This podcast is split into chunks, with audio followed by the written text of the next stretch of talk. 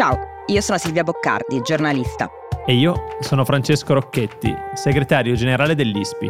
Questa è Globally, il podcast di Will in cui grazie agli esperti dell'ISPI diamo gli strumenti per analizzare e orientarci tra scenari internazionali in continuo mutamento.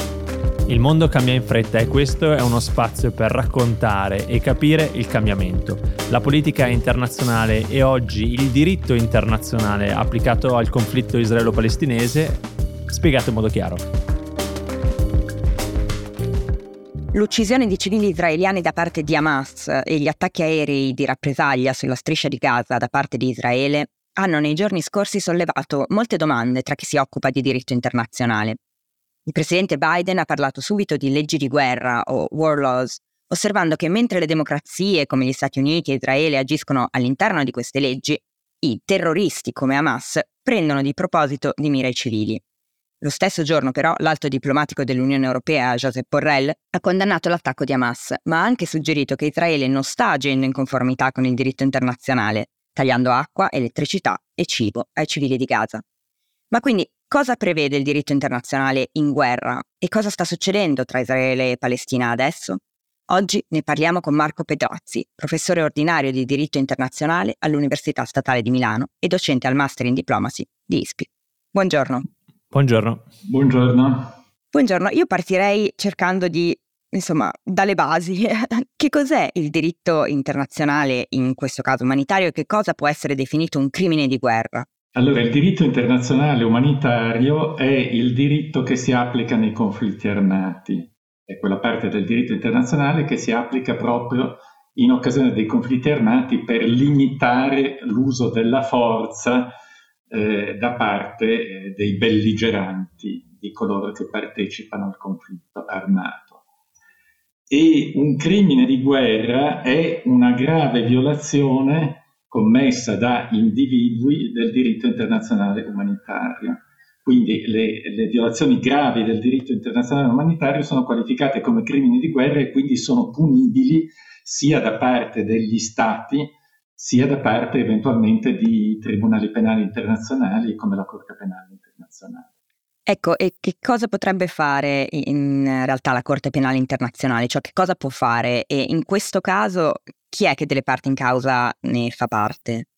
Allora, la Palestina ha ratificato lo statuto della Corte Penale Internazionale e quindi la Corte si è già pronunciata nel 2021 nel senso di avere giurisdizione, cioè la Corte si può occupare di crimini commessi in Palestina, compresa la striscia di Gaza, ma anche di crimini commessi da palestinesi al di fuori della Palestina, quindi anche di ciò che è avvenuto nel sud di Israele appunto il 7 ottobre di quest'anno.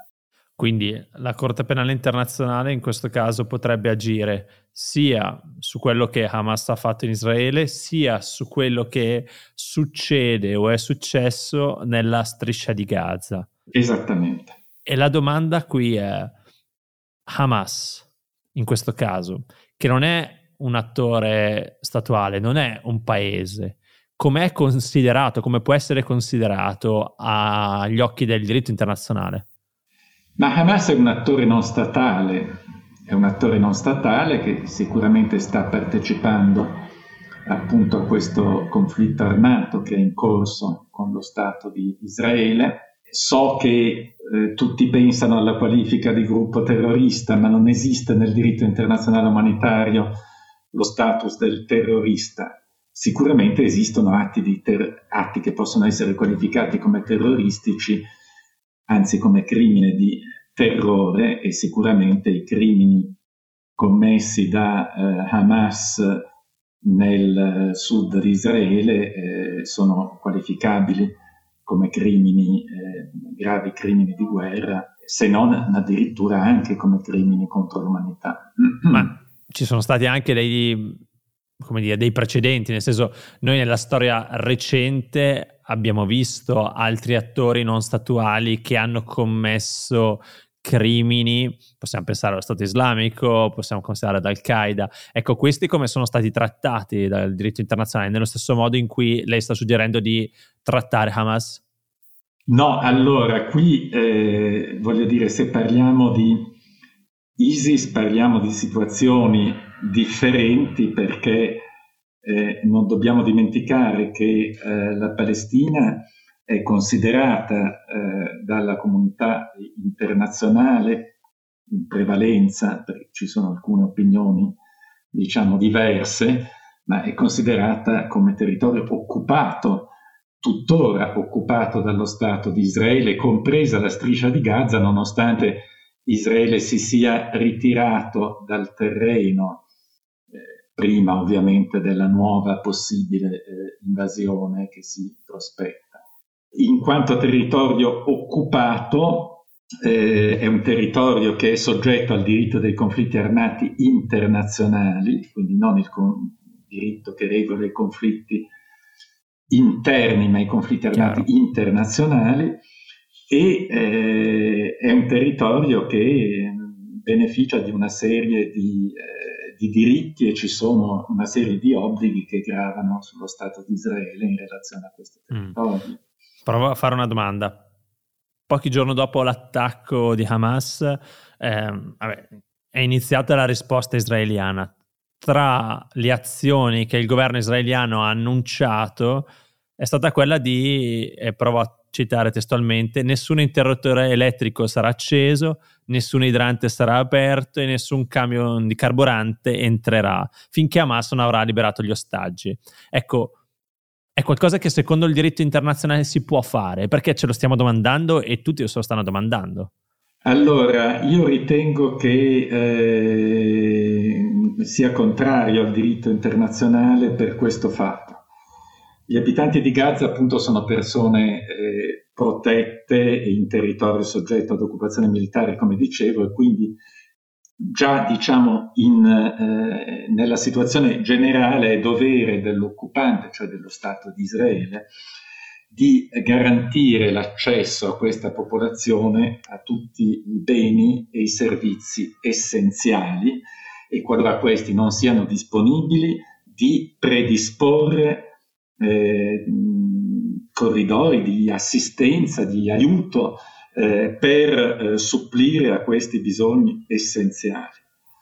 Questo obbligo non viene meno per il fatto che sono in corso delle ostilità.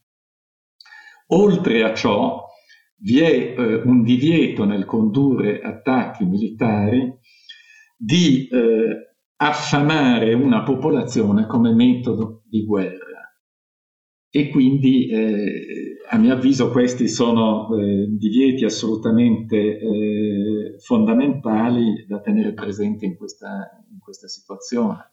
Mm, chiaro. Allora provo a portare un'altra casistica, che è un'altra su cui ci siamo interrogati tutti. Eh, un'altra delle azioni che Israele ha intrapreso è quella di chiedere a oltre un milione di persone che vivevano nel nord di Gaza di spostarsi verso il sud, dove ora stanno, molti di questi sono spostati. Ecco, questo spostamento di massa è compatibile con il diritto internazionale? Che cosa ci dice il diritto internazionale?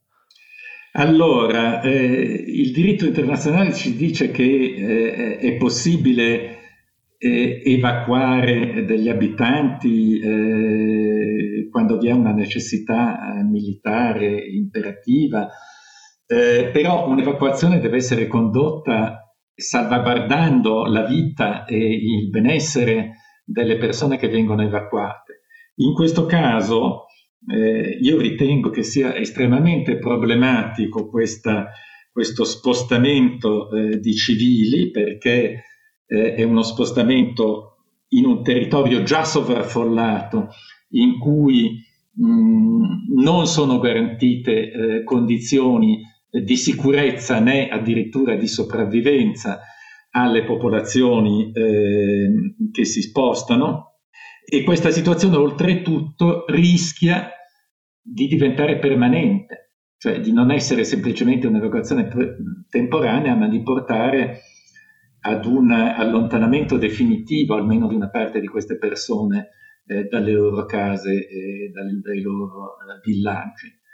Eh, pertanto ritengo che ci sia un rischio di eh, determinare una situazione che potrebbe qualificarsi eh, come una deportazione illecita di, di civili.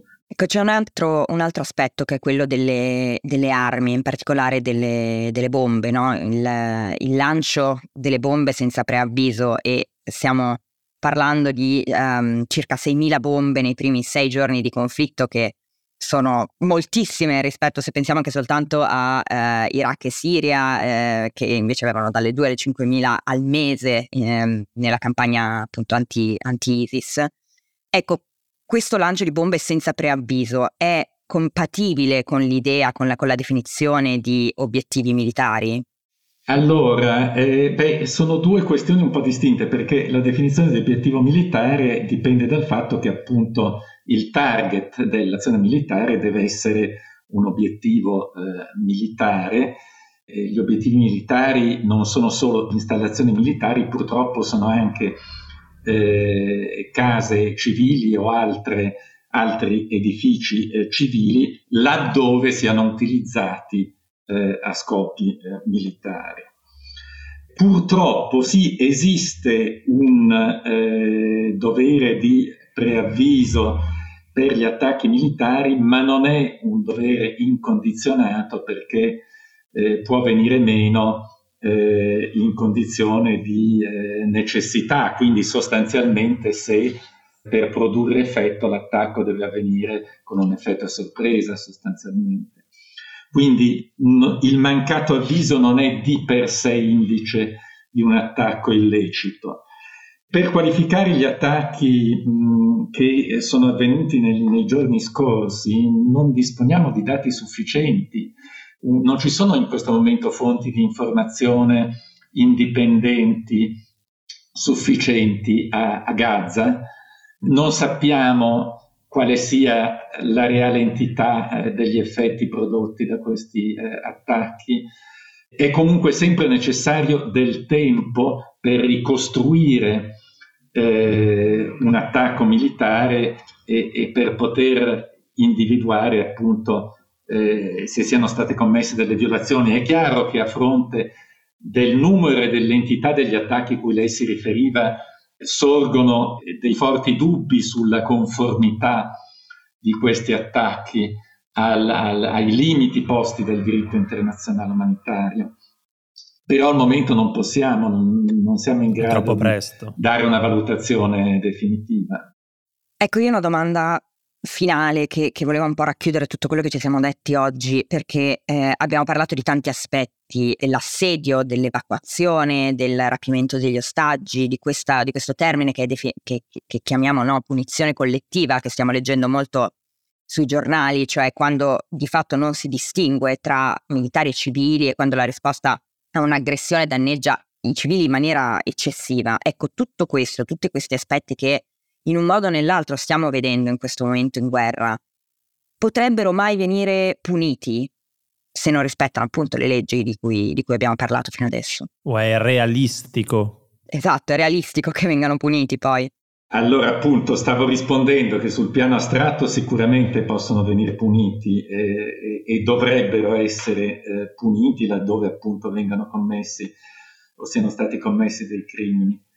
Eh, il problema eh, è eh, poi la volontà, da un lato, dei tribunali interni, perché ovviamente questi crimini possono essere perseguiti e puniti dai tribunali di Israele, dall'altro la volontà della Corte Penale Internazionale, perché è vero che ha aperto un'indagine eh, però questa indagine attualmente, eh, non, non, oggi, ma insomma eh, nel 2021, ma questa indagine attualmente è ferma. E quindi anche da quel lato ci vuole la volontà di procedere e altro aspetto mh, da non dimenticare eh, è necessaria la collaborazione poi di attori sul terreno, perché se non c'è alcuna collaborazione degli attori sul terreno con la Corte Penale Internazionale e la Corte Penale Internazionale è messa in condizione di, di non poter procedere. Faccio solo l'esempio eh, della necessità di arrestare eh, le persone che devono essere sottoposte a processo. Spesso l'abbiamo visto nell'azione della Corte Penale Internazionale che magari eh, mandano anche un mandato d'arresto, ma poi lo vediamo, lo sappiamo anche per certo, Putin, esatto. è lo stesso caso. Certo, certamente chiuderei questa puntata facendo un disclaimer che credo sia scontato per noi, ma lo metto perché, per evitare di poi eh, vedere critiche che forse appunto che si, assolutamente non sono fondate.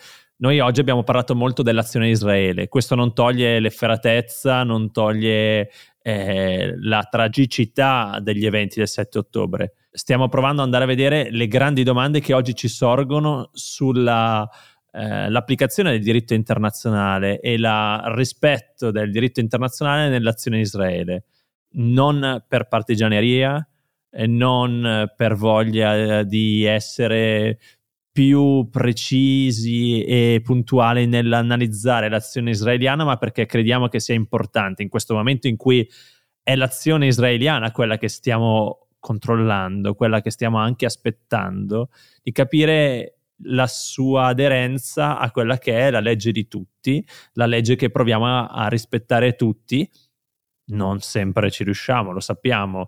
In primis eh, sono gli Stati Uniti che molte volte non hanno rispettata, oggi che gli Stati Uniti che chiamano al rispetto del diritto internazionale, però crediamo sia importante. Ecco, forse non una chiusura lunga, ma um, per evitare poi magari importante. di essere strumentalizzati. Quindi ringraziamo il professor Marco Pedrazzi per essere stato con noi. Il diritto internazionale è qualcosa di complesso, di preciso, uh, avercelo eh, dipanato in maniera così chiara è qualcosa di prezioso e Silvia, noi ci sentiamo la prossima settimana? Sì, tra una settimana. Grazie. Grazie. Grazie.